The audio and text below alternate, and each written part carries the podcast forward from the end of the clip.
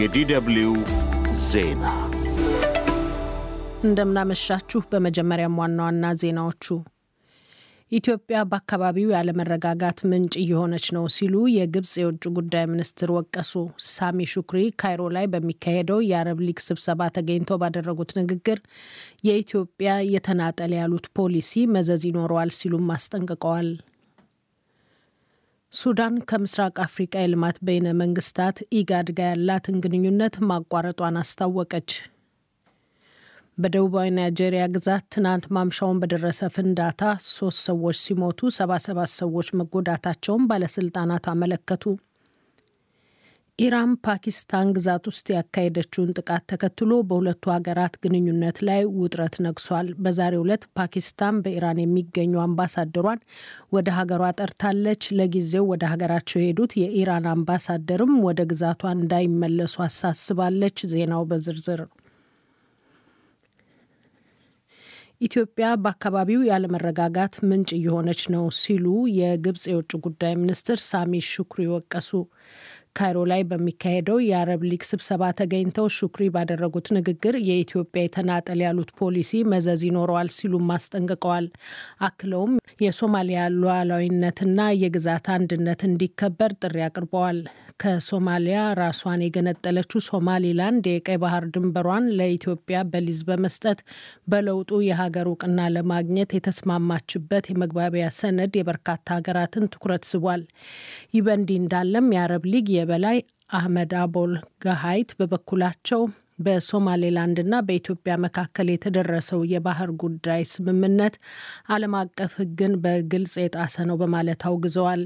የአረብ ሊግ የሶማሊያን ሉዓላዊነትና የግዛት አንድነት ይጥሳል ያለውን የመግባቢያ ሰነድ ውድቅ ያደረገውን የሶማሊያን መንግስት እንደሚደግፍ መግለጻቸውን አዣንስ ፍራንስ ፕሬስ ዘግቧል።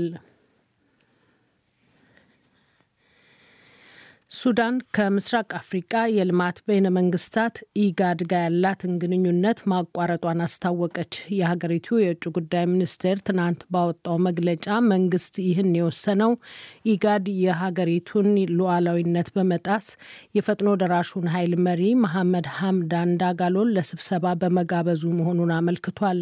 ዳጋሎም ነገ ሐሙስ ዩጋንዳ በሚካሄደው የኢጋድ ጉባኤ እንደሚገኙ ዛሬ ማረጋገጣቸው ተዘግቧል።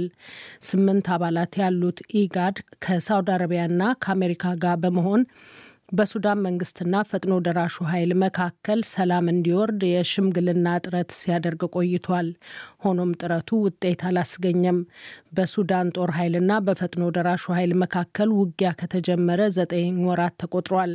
ባለፉት ሁለት ወራት በውጊያው የበላይነቱን መያዙ የሚነገርለት የፈጥኖ ደራሹ ኃይል አዛዥ ሀምዳን ዳጋሎ በቅርቡ በዩጋንዳ፣ በጅቡቲ፣ በኢትዮጵያ፣ በኬንያ፣ በደቡብ አፍሪቃና በሩዋንዳ ጉብኝቶች አካሂደዋል። ኢጋድ ለሱዳን መንግስት ውሳኔ እስካሁን ምላሽ አልሰጠም። በደቡባዊ ናይጄሪያ ግዛት ትናንት ማምሻውን በደረሰ ፍንዳታ ሶስት ሰዎች ሲሞቱ ሰባ ሰባት ሰዎች መጎዳታቸውን ባለስልጣናት አመለከቱ። ፍንዳታው የደረሰው ከ20 በላይ ህንፃዎች ባሉበት አካባቢ ሲሆን የህይወት አድን ሰራተኞች በዛሬው ዕለት ከፍርስራሹ ውስጥ የተጎዱትን ሲያወጡ መዋላቸው ተገልጿል። እስካሁን የተገኙ መረጃዎች እንዳመለከቱት ፍንዳታው የደረሰው ለህገ ወጥ የማዕድን ማውጣት ተግባር በተከማቹ የሚፈነዱ ቁሶች ምክንያት ነው። በስፍራው የህይወት አድን ሰራተኞችም ማሰማራታቸውን ያመለከቱት የኦዮ ግዛት ሀገረ ገዢ የጉዳቱን ሰለባዎች ፍለጋው መቀጠሉን አመልክተዋል። የሚፈነዱትን ቁሶች ማን እንዳከማቸ እስካሁን ያልተገለጸ ሲሆን በዚህ ምክንያት በፖሊስ የተያዘም አለመኖሩ አሶሲየትድ ፕሬስ ዘግቧል። እንዲያም ሆኖ ምርመራው መቀጠሉን ባለስልጣናት መናገራቸውን አመልክቷል።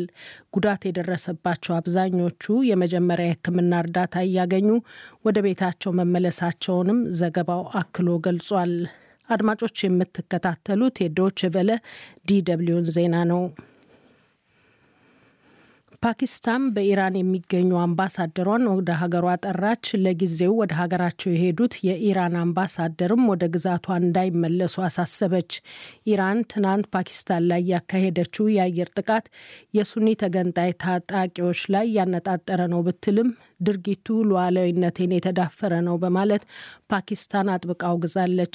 በጥቃቱ ሁለት ልጆች መገደላቸውን፣ ሌሎች ሶስት ሴት ልጆችም መጎዳታቸው ነው የተገለጸው።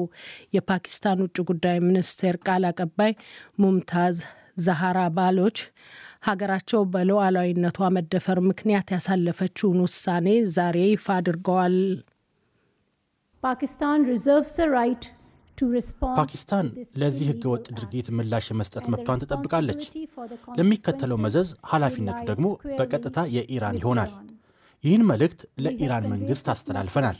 በተጨማሪም አምባሳደራችንን ከኢራን ለመጥራት መወሰናችንን፣ በተጨማሪም በአሁኑ ጊዜ ኢራንን በመጎብኘት ላይ የሚገኙት በፓኪስታን የኢራን አምባሳደርም ለጊዜው ወደዚህ ሊመለሱ እንደማይችሉም አሳውቀናቸዋል።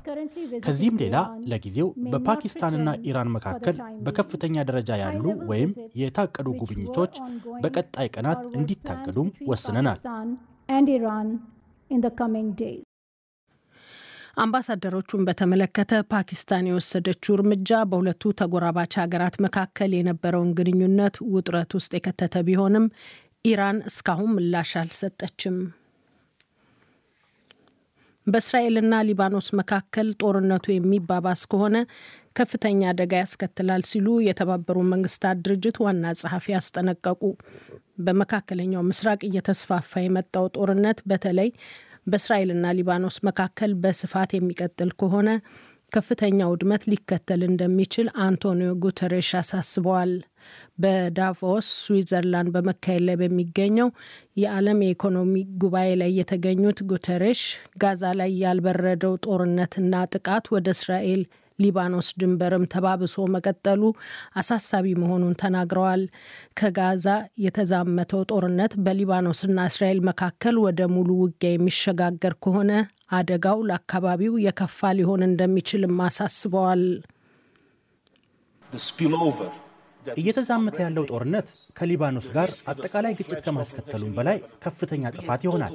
በሚቻለው ሁሉ ይህ እንዳይከሰት ማድረግ አለብን።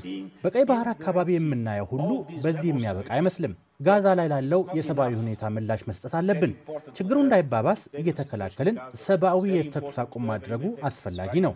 ታጋቾቹንም መልቀቅ በጣም አስፈላጊ ነው። እነዚህን ችግሮች ሁሉ ማስወገድ በጣም ወሳኝ ነው። ሆኖም ግን እስራኤልም ሆነ ፍልስጤም እንዲኖሩ የሁለት መንግስታት መፍትሄ ለመካከለኛው ምስራቅ ሰላም መሰረት በመሆኑ በዚህ ረገድ የዓለም አቀፉን ማህበረሰብ ቁርጠኝነት ለአንዴና ለመጨረሻ ጊዜ ማግኘት ይኖርብናል። በመላው ዓለም ተጠያቂነት የሌለበት ጥፋት እየታየ መሆኑን ያመለከቱት የተባበሩ መንግስታት ድርጅት ዋና ጸሐፊ አንዳንድ ሀገራት በማንኛውም ዋጋ የራሳቸውን ጥቅም ለማስከበር እየሞከሩ ነው ሲሉ ተችተዋል። ማዕከላዊ ታይላንድ ውስጥ በሚገኝ የርችት ፋብሪካ በደረሰ ፍንዳታ ቢያንስ 18 ሰዎች ሳይሞቱ እንዳልቀሩ ተነገረ። ቀደም ሲል የሟቾች ቁጥር 20 እንደሚሆን ቢነገርም ሕይወት ለማዳን ከተሰማሩ ወገኖች የሞቱት 18 ሰዎች መሆናቸውን መረጋገጡን አዣንስ ፍራንስ ፕረስ ከባንኮክ በላከው ዘገባ አመልክቷል። አደጋው ከሰሜናዊ ባንኮክ 120 ኪሎ ሜትር ርቀት ላይ በምትገኘው ሱፋንቡሪ ክፍለ ሀገር የተከሰተው በሀገሪቱ የሰዓት አቆጣጠር ዛሬ ከቀትር በኋላ መሆኑን የተገለጸው የክፍለ ሀገሩ ሀገረ ገዢ ለሮይተርስ እንደተናገሩትም በስፍራው ከአደጋው የተረፈ ሰው የለም። ለፍንዳታው መንስኤ ስለሆነው ነገር እስካሁን የተገኘ መረጃ አለመኖሩም ተገልጿል። በጠነከረው የክረምት ቅዝቃዜ ምክንያት በዛሬው ዕለት በጀርመን የንግድ ከተማ ፍራንክፈርት በርካታ በረራዎች መሰረዛቸው ተነገረ። በዚህ የሰሜኑ ንፍቀ ክበብ የክረምት ወቅት ሰሞኑን ጀርመን ላይ ቅዝቃዜው የጠና ሲሆን ከባድ በረዶና በረዶ አዘል ዝናብ ከዛሬ ጀምሮ ባሉት ቀናት በመላ ጀርመን ተጠናክሮ እንደሚወርድ ተገልጿል። በተለይም በደቡብ ምዕራብና ማዕከላዊ ጀርመን አካባቢዎች ከዜሮ በታች በሆነው ቅዝቃዜ እስከ 40 ሴንቲሜትር የሚደርስ በረዶ እንደሚወርድ፣ መንገዶችም አንሸራታች ሊሆኑ እንደሚችሉ ማስጠንቀቂያዎች እየተሰጡ ነው። በዚህ የአየር ሁኔታ ምክንያትም ትምህርት ቤቶች የተዘጉባቸው አካባቢዎች መኖራቸው ተገልጿል። የፍራንክፈርት አውሮፕላን ማረፊያ ለዛሬ ካቀዳቸው 1047 በረራዎች 570ውን መሰረዙን የድርጅቱ ቃል አቀባይ ለዜና ምንጮች ተናግረዋል። በተመሳሳይ የሙኒክ አውሮፕላን ማረፊያም ከ650 በረራዎች 250ውን መሰረዙን ዛሬ ጠዋት አስታውቋል። ሉፍታንዛ መንገደኞች ከቤታቸው ከመነሳታቸው አስቀድመው በረራዎቻቸው አለመሰረዛቸውን እንዲያጣሩ መክሯል። ይህ ዶች ቬለ ነው።